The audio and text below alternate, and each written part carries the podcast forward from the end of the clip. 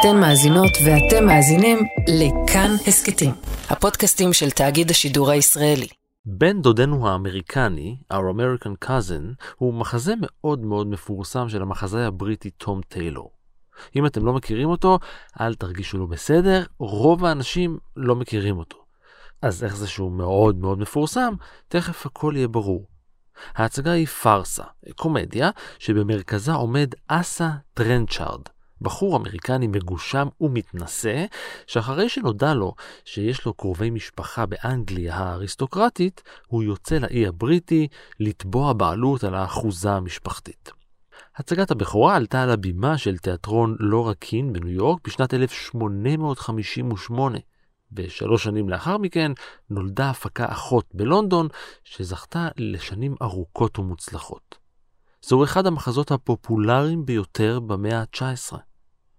מה שהפך אותו לא רק לשובר קופות אלא גם למפורסם, הוא העובדה שתוך כדי הצגה אחת שלו בתיאטרון פורד בוושינגטון, נרצח באולם נשיא ארצות הברית.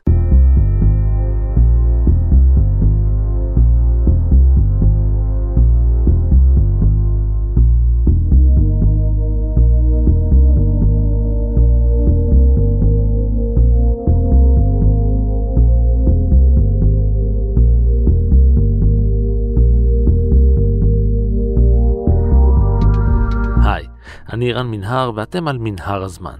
מדי פרק אנחנו מספרים לכם על מקרה שקרה בעבר מזווית שכנראה עוד לא הכרתם. הפעם אנחנו חוזרים אל אמצע המאה ה-תשע עשרה, אל ערב דרמטי במיוחד בתיאטרון ואל כמה קשרים שנקשרו ומסרבים להיפרם עד היום.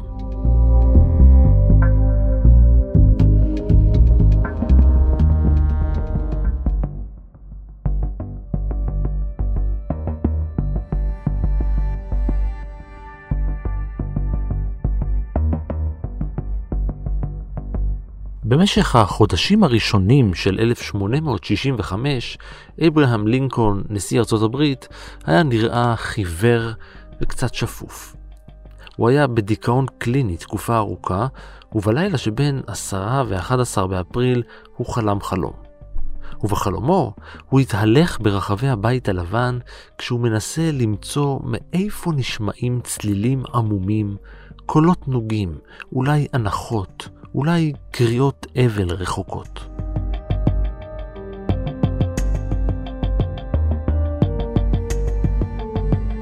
המשכתי עד שהגעתי לחדר המזרחי, אליו נכנסתי. הוא סיפר לחברו הטוב. שם פגשתי בהפתעה מחליאה. לפניי הייתה מסגרת עץ מעוצבת שעליה נחה גופה, עטופה במלבושי לוויה. סביבה הוצבו חיילים ששימשו כשומרים. והמון אדם הביט באבל בגופה, שפניה היו מכוסים, אחרים בחו ברחמים. מי מת בבית הלבן? דרשתי מאחד החיילים. הנשיא, הייתה תשובתו.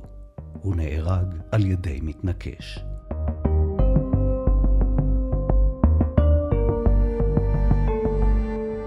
מצמרר.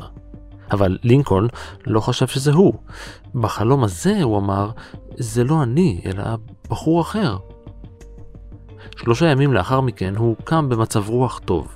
הוא דאג לספר לסובבים אותו כמה הוא שמח. הוא שוב חלם בלילה, הפעם חלום אחר. חלום שפקד אותו ממש לפני כל אירוע משמעותי גדול בחייו ובחיי האומה. הוא חלם שהוא נמצא על ספינה מרהיבה ששטה במהירות מסחררת אל עבר חוף חשוך ולא מוגדר. הוא גילה לחברי הקבינט שלו כי הוא חלם בדיוק את אותו החלום לפני הניצחון של הצפון במלחמת האזרחים בגטיסבורג, וגם לפני הניצחון בוויקסבורג, ולפני זה של מרפיסבורו, ולפני אנטיטם. גם היום הזה היה יום משמעותי. בשעות הבוקר של אותו היום, ארבעה עשר באפריל, השתנו תוכניותיהם של בני הזוג לינקולן לשעות הערב. בתיאטרון פורד בוושינגטון הבירה, ממש לא רחוק מהבית הלבן, העלו את המחזה בן דודנו האמריקני, ואורח הכבוד שהוזמן לאירוע היה הגנרל יוליסס גרנט, המפקד העליון של צבא ארצות הברית שהוביל לניצחון במלחמת האזרחים. גרנט הוא uh, המצביא היחיד בצבא הצפון שהבין את האסטרטגיה של לינקון. זהו פרופסור מנחם בלונדהיים, היסטוריון וחוקר תקשורת, ראש התוכנית ללימודים אמריקניים באוניברסיטה העברית. לינקון ניצח את המלחמה עם, uh, בזכות האסטרטגיה שלו, אם הגנרלים שלו היו ממשיכים להילחם כפי שהם uh, למדו להילחם בווסט פוינט, הם היו מפסידים. הרעיון של לינקון היה, לצפון יש יתרון בתשתיות, בכוח אדם, בת, ב, במימון, במוצרים תעשייתיים. בואו ננצל את כל התשתיות שלנו, את העוצמה שלנו, ולהביא אותה לידי ביטוי בשדה הקרב. גנרלים לא אהבו את זה, הם לא רצו שהעוצמה האזרחית היא שתכריע את המלחמה. לינקון באיזשהו שלב קלט שהגנרל השיקור הזה מהמער, שנלחם במערב, בטנסי ובמיסיסיפי, בחזית המערבית, הוא מבין מה צריך לעשות והוא התחיל לקדם אותו, וכשהתלוננו שגרנט הוא שיקור ואי אפשר לסמוך עליו, לינקון אמר שטוב מאוד, מה שהוא שותה, הלוואי שכל הגנרלים האחרים ישתו, זאת פקודה. וגרנט ולינקון ביחד כצמת, האחד ניהל את הצבא, השני קבע את האסטרטגיה, הם הובילו לניצחון שהיה ניצחון מדמם, ניצחון שוב של מלחמה קשה, של פשוט טבח הדדי של הצפון והדרום, עד שהיתרונות הכמותיים של הצפון באו לידי ביטוי. האקט האנטישמי החריף ביותר בהיסטוריה של ארצות הברית נעשה בידי גרנט, שציווה בפילד אורדר אחת עשרה שלו, כשהוא היה עוד מפקד במערב, לגרש את היהודים מכל האזור שהוא שלט בו כגנרל. הפקודת הגירוש לא ממש הצליחה, אבל היא הגיעה ללינקון בזמן כדי שלינקון יבטל אותה מכל וכול וינזוף בגרנט. גרנט כנשיא היה דווקא אוהד ליהודים בארצות הברית, וגם ביקר בארץ הקודש, הנשיא הראשון שביקר בארץ הקודש, וכתב עליה בהתלהבות רבה. אבל הגנרל גרנט ביטל את השתתפותו ברגע האחרון, ולמרות שלא רצה ללכת, לינקון הרגיש מחויב ללכת במקומו. כיוון שאשתו, מרי, הגברת הראשונה, הרגישה לא טוב, הוא ניסה לסחוב את יושב ראש בית הנבחרים, אבל זה סירב. היו לו דברים אחרים לעשות. כשהיא שעונה על יד בעלה, מרי לינקון נכנסה יחד איתו אל התיאטרון. השעה הייתה עשר בערב, הם הגיעו באיחור והתמקמו בתא הצפייה שהוקדש להם.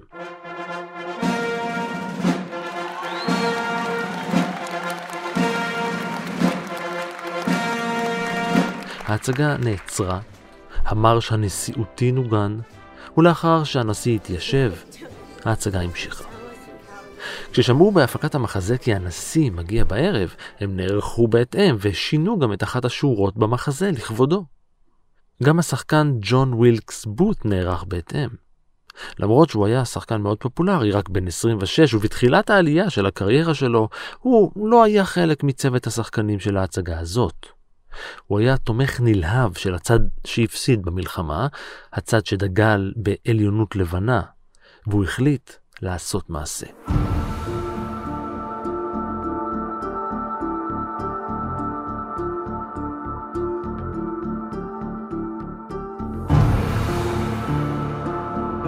ראיתי את בות' עומד בלובי המואר של התיאטרון, סיפרה השחקנית ג'ייני גורלי. הוא היה כל כך עיוור שחשבתי שהוא חולה. הוא בדיוק נכנס לתיאטרון מהרחוב ועמד עם הכובע בידו. בסוף הסצנה היבטתי על הצופים וראיתי שהוא נעלם מהלובי.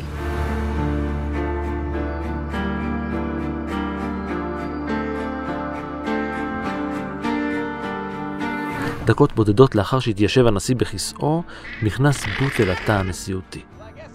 בעשר ורבע, באחד הרגעים המצחיקים ביותר בהצגה, כשהקהל כולו שואג מצחוק, נשמעה הירייה.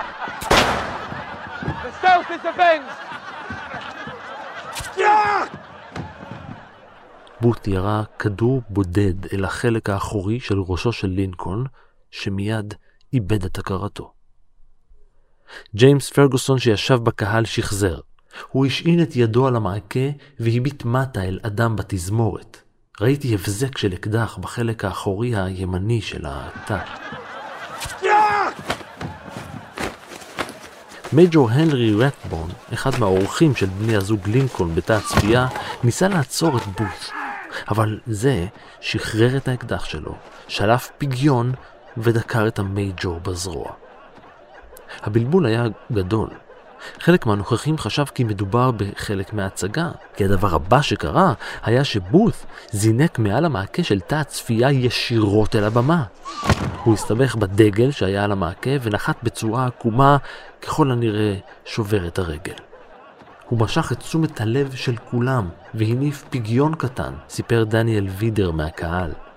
השחקן היחיד שנותר על הבמה ברח מבועת אל מאחורי הקלעים, ובות' שאג אל העולם, "סיק סמפר טירניס!" "סיק סמפר טירניס", משפט בלטינית שפירושו "כך תמיד לעריצים". "נקמה לדרום", הוא הוסיף. "The president is shot!"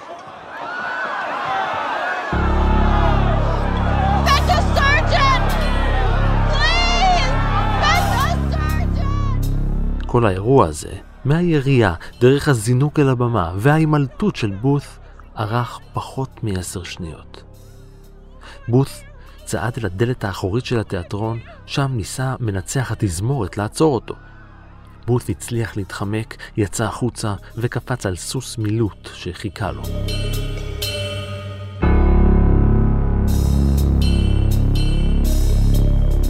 באותן השניות ממש נשמעה הקריאה המפורסמת באולם.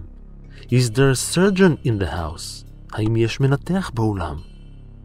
הרופאים צ'ארלס ליל וצ'ארלס סבין טאפט זינקו לתא הנשיאותי. הוא לא ישרוד את הלילה, הכריז ליל. כדי להוסיף לזירת הבלבול, נסגרו יציאות התיאטרון עד לפינויו של הנשיא, שחזר דניאל וידר. זה גרר חרושת שמועות על האפשרויות של אש או חיילים עוינים מכוחות הקונפדרציה שהשתלטו על העיר. לינקולן הפצוע אנוש ניסה על ידי חיילים אל מחוץ לתיאטרון. הוא שרד את הלילה, אבל מת בשעה שבע ועשרים ושתיים דקות בבוקר למחרת. יש שטוענים שהמילים האחרונות של לינקולן, אם בתיאטרון פורד עצמו ואם במרכבה בדרך לתיאטרון, נאמרו באוזני מרי טוד לינקולן, אשתו, והוא אמר בהם עד כמה הוא היה רוצה לבקר בירושלים. זה אולי השאיפה האחרונה של לינקולן הביע בחייו.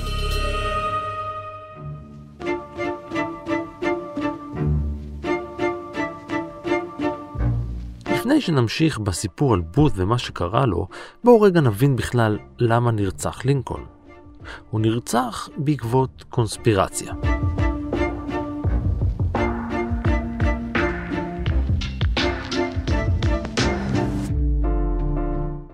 היתרון המרכזי של הצפון היה בעוצמה של התשתיות שלו, בכוח האדם שלו, בייצור התעשייתי שלו, בתשתיות התחבורה, התקשורת.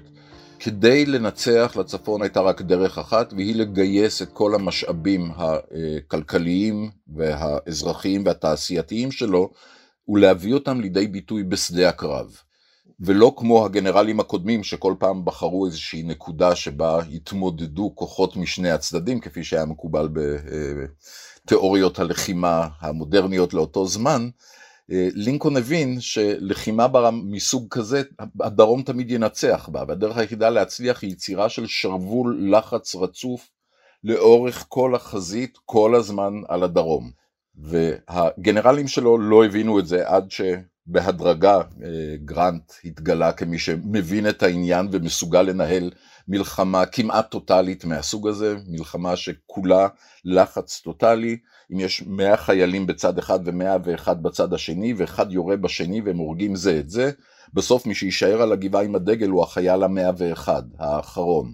זאת הייתה מלחמת האזרחים, מרגע שגרנט נהיה המפקד של הצבא, לצד לינקולן כמפקד העליון.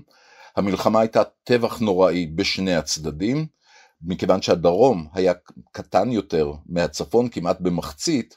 המצב הזה של חייל הורג חייל, חייל שחור מכה חייל לבן, הביא למצב שכוח האדם של הדרום התדלדל.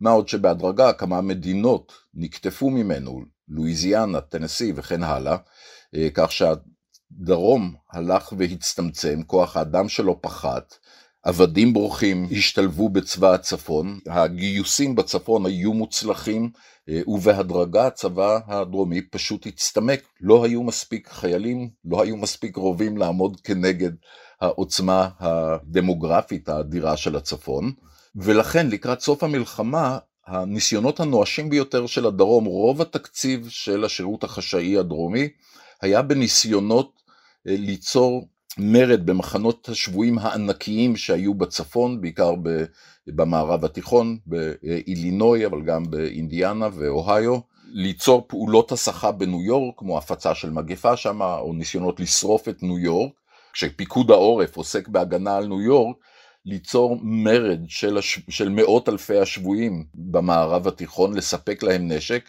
וליצור בעצם חזית שנייה לצפון, מין סנדוויץ' כזה, שבו השבויים החמושים לוחמים מצפון, הדרום לוחץ מדרום, ולהביא את הצפון לידי הפסקת המלחמה.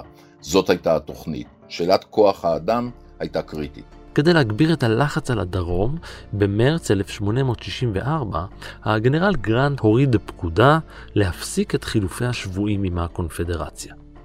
גם ככה הם סובלים ממחסור בכוח אדם. זה חלק מה-hard war, וחלק מהתפיסה של גרנט ושל לינקון שחייבים ללחוץ כל הזמן, אי אפשר לשחרר שבויים דרומיים, כי הם יצטרפו לצבא הדרומי וזה יאריך את המלחמה. לכן בואו נפסיק את חילופי השבויים, מבחינה פרופורציונית הנזק לצפון הוא הרבה יותר קטן מאשר הנזק לדרום כשמפסיקים את החלפות השבויים. ג'ון ווילקס בות' היה נחוש להחיות את הקונפדרציה של הדרום. ואת זה הוא רצה לעשות על ידי חידוש חילופי השבויים. איך? הנה רעיון. לחטוף את לינקולן כדי לסחוט את האיחוד. בות' גייס לטובת הפעולה עוד שישה קושרים. סמואל ארנולד, ג'ורג' אצרוט, דיוויד הרולד, מייקל אולאפלין, לואיס פאוול וג'ון סוואט. הם תכננו לחטוף את הנשיא ב-שבעה עשר במרץ, כשיחזור מהצגה. אבל לרוע מזלם, לינקולן לא היה בהצגה. הוא נכח באירוע אחר, במלון בו התאכסן בות'. אם בות' לא היה הולך להצגה לניסיון החטיפה, אולי היה מצליח לתקוף את לינקולן במלון. כפי שאנחנו יודעים בדיעבד מהסידורי ההגנה שלו בתיאטרון פורד, זה לא בלתי אפשרי היה. באמת קצת אירוניה שבות' היה בדיוק במקום שהוא לא היה צריך להיות, ובעצם אצלו בבית, במלון שהוא התאכסן בו, הוא יכל בעצם לבצע את המזימה שלו, ואולי באמת להגיע לחילופי שבויים מסדרי גודל שאנחנו מכירים אותם, של שבוי אחד, במקרה הזה לינקולן, כנגד לא אלפים אלא, ולא עשרות אלפים, אלא הרבה יותר שבויים. זאת לא תהיה ההזדמנות היחידה של בות' לפגוע בלינקולן. שנה לאחר מכן, בות' השתתף בטקס ההשבעה השני של לינקולן, ב-ארבעה במרץ אלף שמונה מאות שישים וחמש. הוא כתב ביומנו לאחר מכן, איזה סיכוי מצוין היה לי אם רציתי להרוג את הנשיא ביום ההשבעה. לינקולן לא חשד בדבר, הוא העריץ את בות' השחקן והוא הזמין אותו שוב ושוב לבקר בבית הלבן.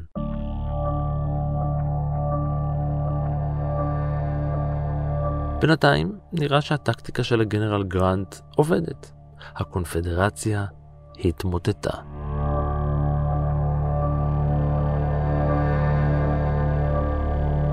תחילת אפריל המלחמה לכל דבר ועניין הסתיימה. בעצם פריצת הדרך הייתה המסע של שרמן אל הים וכיבוש אטלנטה, שבעצם חצה את הדרום, ושוב בעצם ביער, השמיד את התשתיות הכלכליות שאפשרו עוד לדרום להילחם. מאותו שלב, המערכה על פרדריקסברג, הלחץ המתמיד בחזית צפון וירג'יניה, מצליח. בשלישי לאפריל נופלת ריצ'מונד, ובתשיעי לאפריל רוברט אי לי נכנע בשם הצבא של הקונפדרציה לגנרל גרנט, ובזאת בעצם מסתיימת המלחמה. יש כאלה שעוד ממשיכים להילחם פה ושם, חדשות לא מגיעות או שהם לא מוכנים להניח את נשקם, אבל המלחמה בזאת מסתיימת. אבל בות' היה נחוש להציל את הקונפדרציה, להציל את הדרום. הוא היה משוכנע שהוא יהיה זה שישנה את ההיסטוריה. כדי לפורר את השלטון, טען בות', צריך לחסל את כל הצמרת המדינית של האיחוד, של ארצות הברית. את הנשיא, את סגן הנשיא ואת שר החוץ. יחד עם לואיס פאוול, דיוויד הרולד וג'ורג' אצרוד, הארבעה קשרו קשר להוציא את התוכנית שלהם לפועל. בות' יחסל את הנשיא. אצרוד ירצח את אנדרו ג'ונסון, סגן הנשיא. פאוול והרולד את וויליאם סוארד, שר החוץ. אם הם היו מצליחים, מי שהיה מתמנה לנשיא היה שוילר קולפקס, שהוא בעצם קודם למזכירי המדינה, ודאי לסוארד, בסשן לשלטון, בעלייה לשלטון, כלומר הסדר הוא הנשיא, סגן הנשיא, היושב ראש של בית, של בית הנבחרים, והמנהיג של הרוב בסנאט, בעצם זה הסדר. אז שוילר קולפקס, פוליטיקאי מהמערב התיכון, מייצג את, הגרמני, את ההגירה הגרמנית הגדולה, שהייתה מאוד מרכזית בצבא, בצבא הצפון, הוא היה מתמנה לנשיא.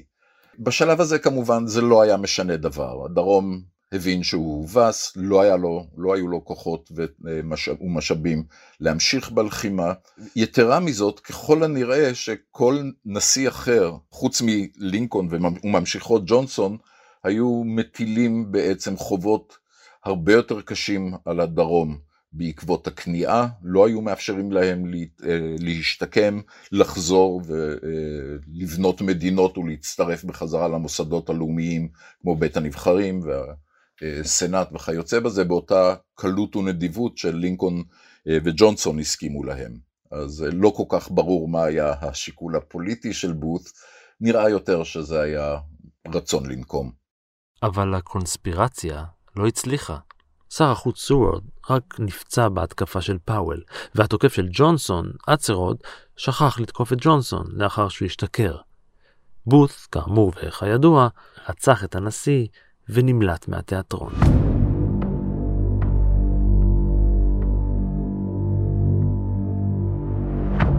כל העיר באבל, העיד דוקטור ג'ורג' ברנר טוד. כמעט כל בית בשחור, ולא ראיתי חיוך. יש דיווחים שאומרים שבות' אסיר, אחרים שהוא הצליח להימלט. אבל לפי פקודות שהתקבלו כאן אני מאמין שהוא נעצר, ובמהלך הלילה יועלה על ספינה להשגחה. אבל בות' לא נעצר. כשאחת מרגליו שבורה, הוא יצא מגבולות וושינגטון, ותוך חצי שעה ברח אל מדינת מרילנד השכנה. אחרי עוד שעה חבר אליו הרולד, ושניהם הוציאו נשק והספקה שהחביאו מבעוד מועד. הם דאגו לקבע את רגלו השבורה של בות' והמשיכו בבריחה כשהם עוברים מבית מסתור אחד לשני.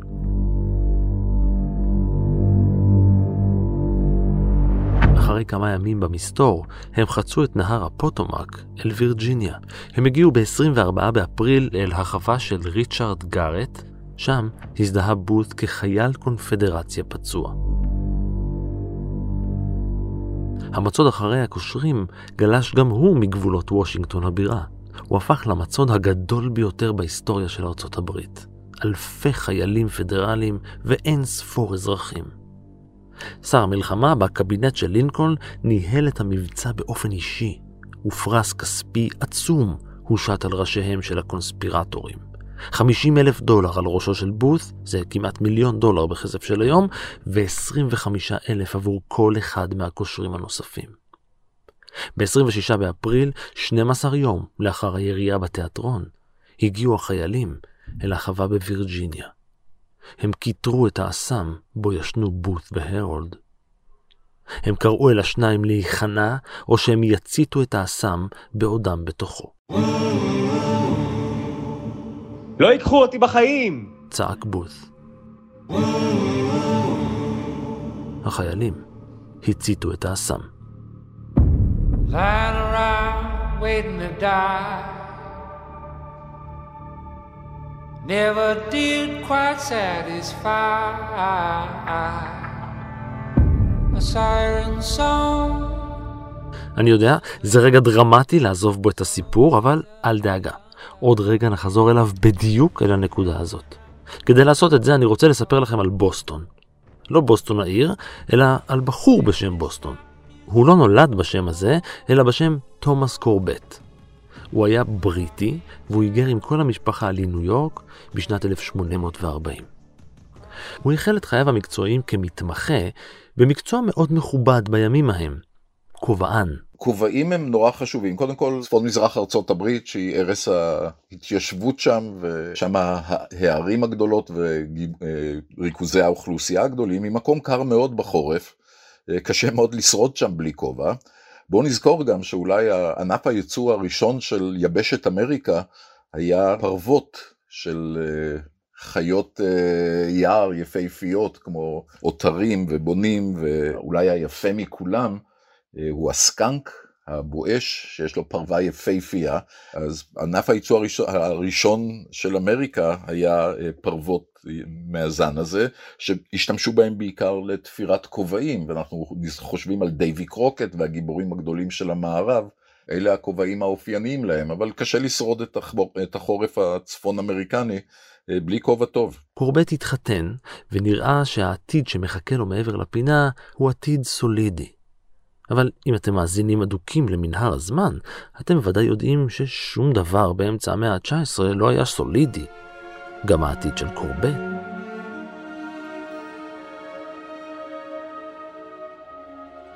גם אשתו וגם הבת הבכורה שלו לא שרדו את הלידה. המום, כואב ושבור, קורבט המפורק מצא נחמה בבקבוק האלכוהול. הוא התנודד שיקור עד שעבר לבוסטון. הוא היה כה מדוכא ושטוי, עד כדי כך שלא היה מסוגל להתמיד בעבודה. הוא הפך לחסר בית.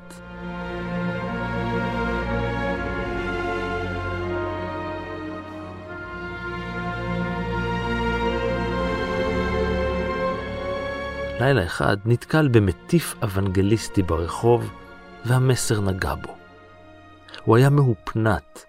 אחרי כל הלילה, ואחרי אחוז גבוה של אלכוהול שחדר לעורקיו, הוא הצטרף לכנסייה האפיסקופלית המתודיסטית.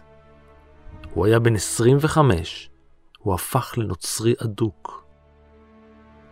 הוא הפסיק לשתות, ולכבוד השינוי שקרה לו, הוא גם שינה את שמו לבוסטון, העיר בה הוטבל מחדש.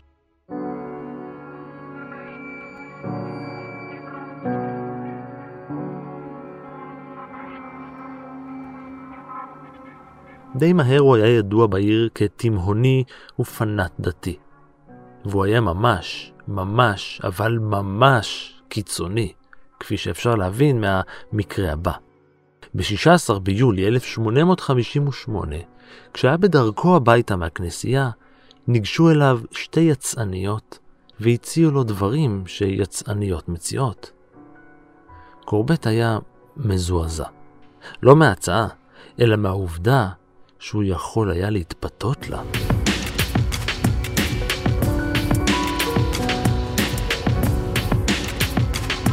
כשחזר הביתה, הוא עשה מעשה.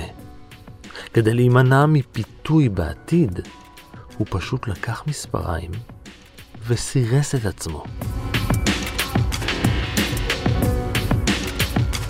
אז הוא אכל ארוחת ערב מלאה, הלך לתפילה, טייל קצת בעיר, ורק אז פנה לקבל טיפול רפואי הולם.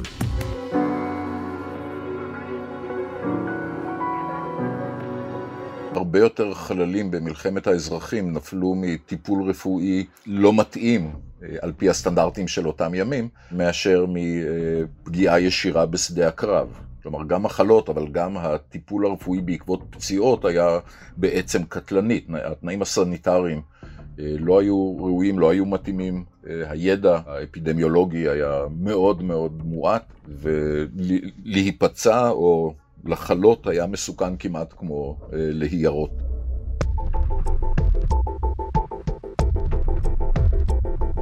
באפריל אלף שמונה מאות שישים ואחת, ממש עם תחילתה של מלחמת האזרחים האמריקנית, קורבט התגייס לצבא.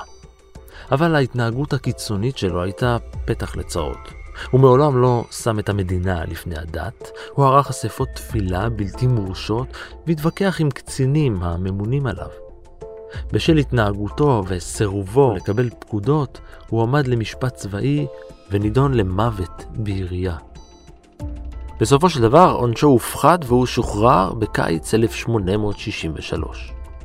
אבל קורבט התגייס שוב עוד באותו החודש, אלא שגם הפעם השירות שלו לא היה מי יודע מה. ב-עשרים וארבעה ביוני הוא נתפס על ידי כוחות הקונפדרציה בווירג'יניה והוחזק כשבוי במשך חמישה חודשים. הוא שוחרר בחילופי שבויים בנובמבר והושפז בבית חולים צבאי. יחד עם לוחם נוסף של האיחוד, הם היו השבויים היחידים מהיחידה שלהם ששרדו את השבי.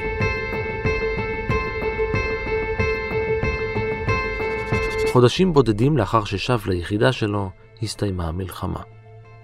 לינקולן נרצח, הרוצח שלו הסתובב חופשי, והמערכת הפוליטית בוושינגטון תססה. קבוצת מתנדבים מהגדוד של קורבט התכוננה לצאת אל וירג'יניה להצטרף למצוד אחרי ג'ון ווילקס בות'. גם קורבט היה ביניהם.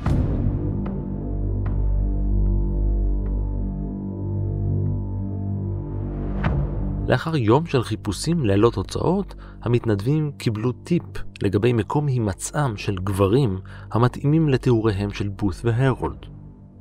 בשעה שתיים אחרי חצות הגיעו הכוחות אל החווה של ריצ'רד גארט בווירג'יניה. הם יצרו טבעת סביב הסם בו התחבאו בות' והרולד.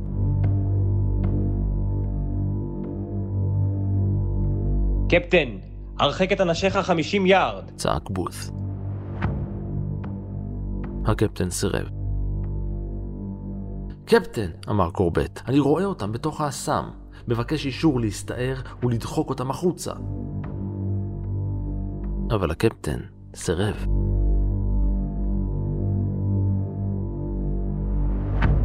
אחרי שעה של דיבורי מסע ומתן בין בות' והקפטן, יצא לבסוף הרולד ונכנע.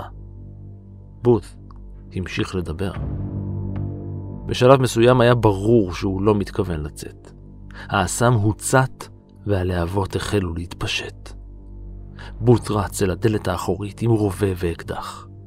קורבט עשה צעד לעבר חלקו האחורי של האסם כדי לראות טוב יותר ולחץ על ההדק. הוא ירה בבות' בחלק האחורי של הראש, בערך סנטימטר מתחת לנקודה בה הירייה של בות' חדרה לראשו של לינקולן. בות' התמוטט. הוא מלמל אל אחד החיילים, תגיד לאמא שלי שאני מת למען המדינה שלי. אחד החיילים הרים את ידו והיא נפלה אל הקרקע. לא יעיל, אמר בות'. בשבע בבוקר הוא מת. קורבט נעצר.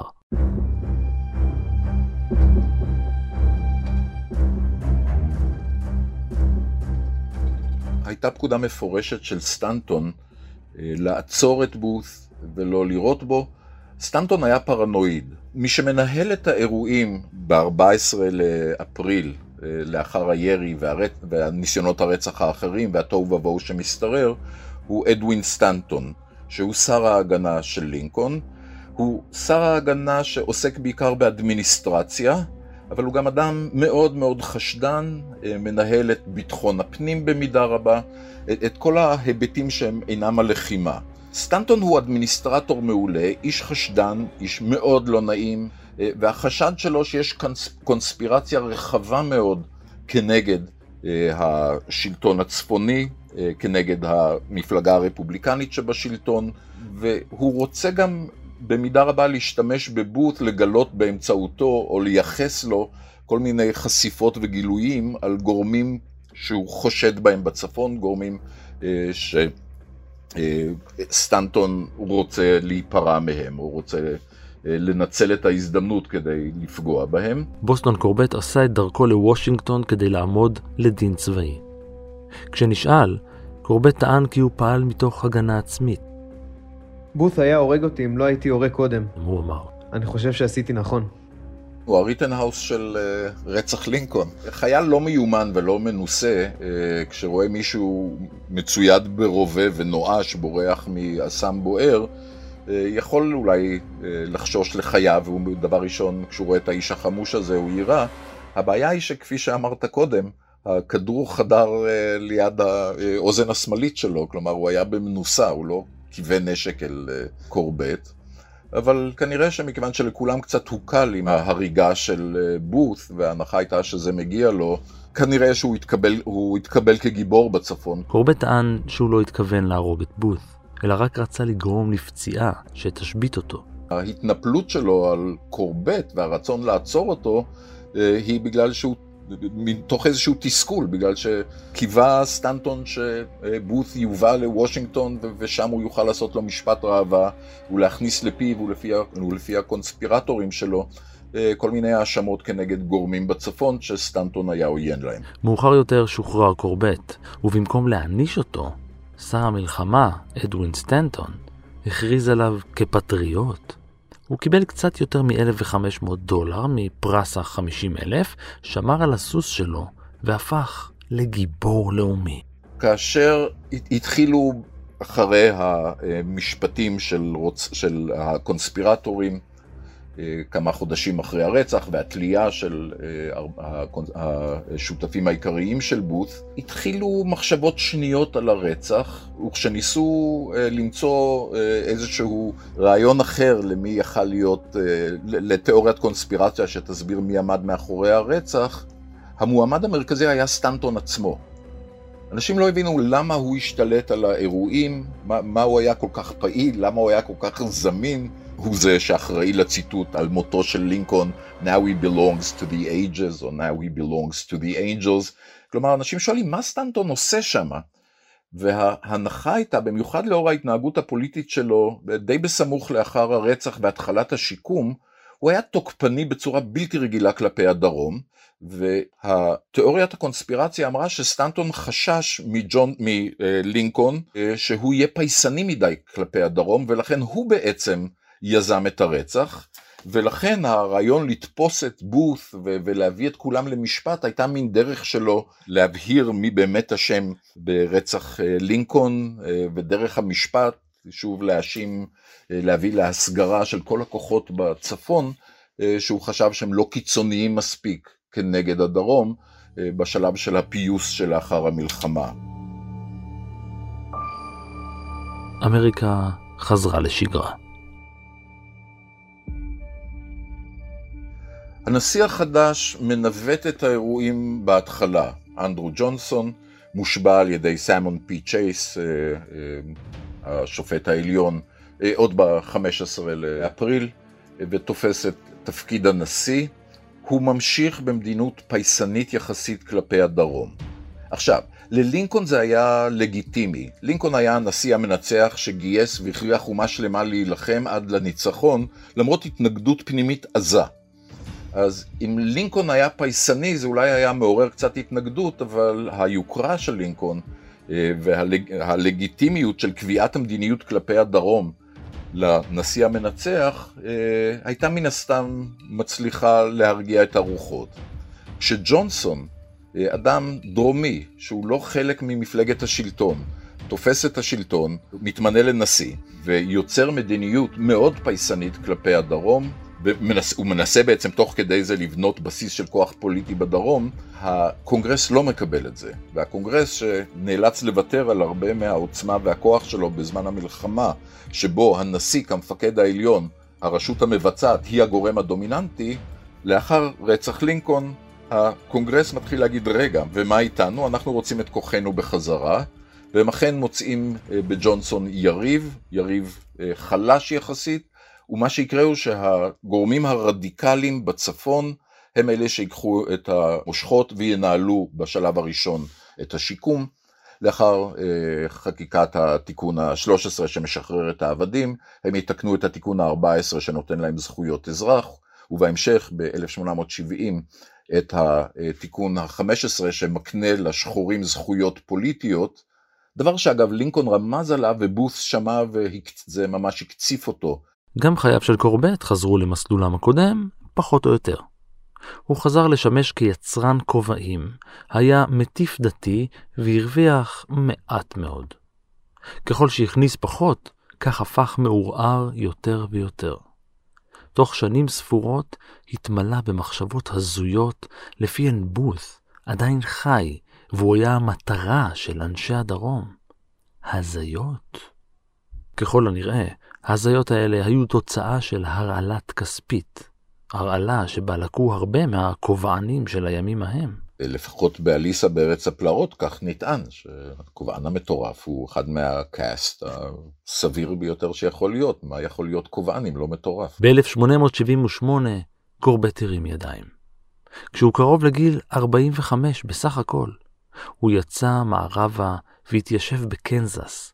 שם רק הלך והידרדר מצבו הנפשי, עד שהוא אושפז בבית חולים לחולי נפש. ב-עשרים ושישה במאי אלף שמונה מאות שמונים ושמונה הוא ברח כשהוא רכוב על סוס.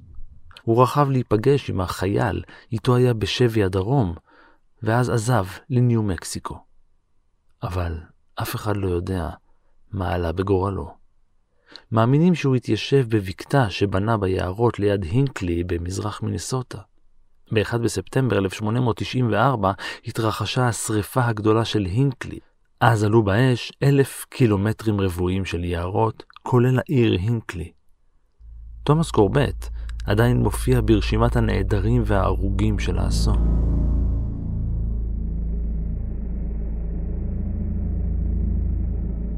שלושה מנשיאי ארצות הברית נרצחו לאחר לינקון.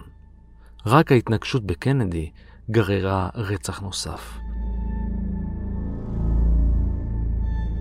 יומיים לאחר שלי הרווי אוסוולד ירה בקנדי בדלס בנובמבר אלף תשע מאות שישים ושלוש, ג'ק רובי הרג את אוסוולד עם אקדח בטלוויזיה בשידור חי. Being let out by uh, Captain Fritz. There is a person. There is Lee. He's been shot. He's been shot. Lee Oswald has been shot. There's a man with a gun. Absolute panic. Absolute panic here in the basement of Dallas Police Headquarters. Detectives have...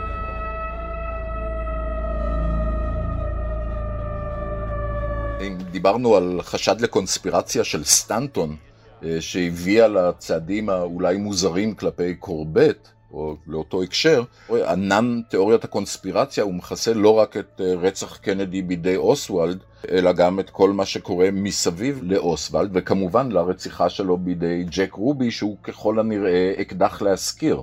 הוא משרת ככל הנראה איזה שהם גורמים, או כך לפחות טוענות תיאוריות הקונספירציה. בניגוד לקורבט, רובי עשה זאת כדי למנוע מג'קי קנדי את הכאב של משפט רצח ארוך. כמו רובי, גם קורבט הושמץ לאחר שהפעולה שלו מנעה מהציבור את ההזדמנות ללמוד את האמת המלאה על המזימה להרוג את הנשיא. תיאוריות הקשר שנולדו בעקבות שני המקרים חיות עד היום.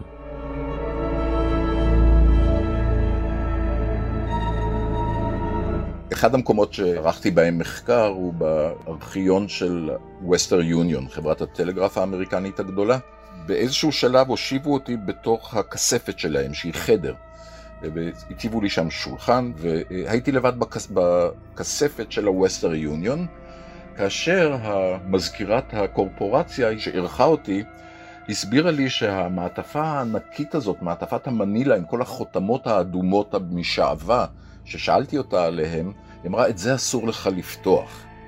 אלה כל הטלגרמות שנכנסו ויצאו מדלס, טקסס, בשבוע או בחודש של, של רצח קנדי ורצח אוסוולד, אבל בגלל קדושת הפרטיות, בית המשפט לא אישר לוועדה לפתוח, לוועדת החקירה לפתוח את הטלגרמות האלה, אבל מצד שני גם לא להשמיד אותם על פי התלגרמות, תנאים הרגילים של השמדת טלגרמות לאחר איזושהי תקופה, על הטלגרמות האלה להישאר בחסות המזכירה של Western Union, והנה הם מעל הראש שלך. אז ישבתי ימים ושעות מתחת למעטפה, שכמובן היה בה את הסוד, מי רצח את, מי, מי היו הקונספירטורים שדאגו לרצח קנדי ולרצח אוסוולד וכיוצא בזה. I don't like it.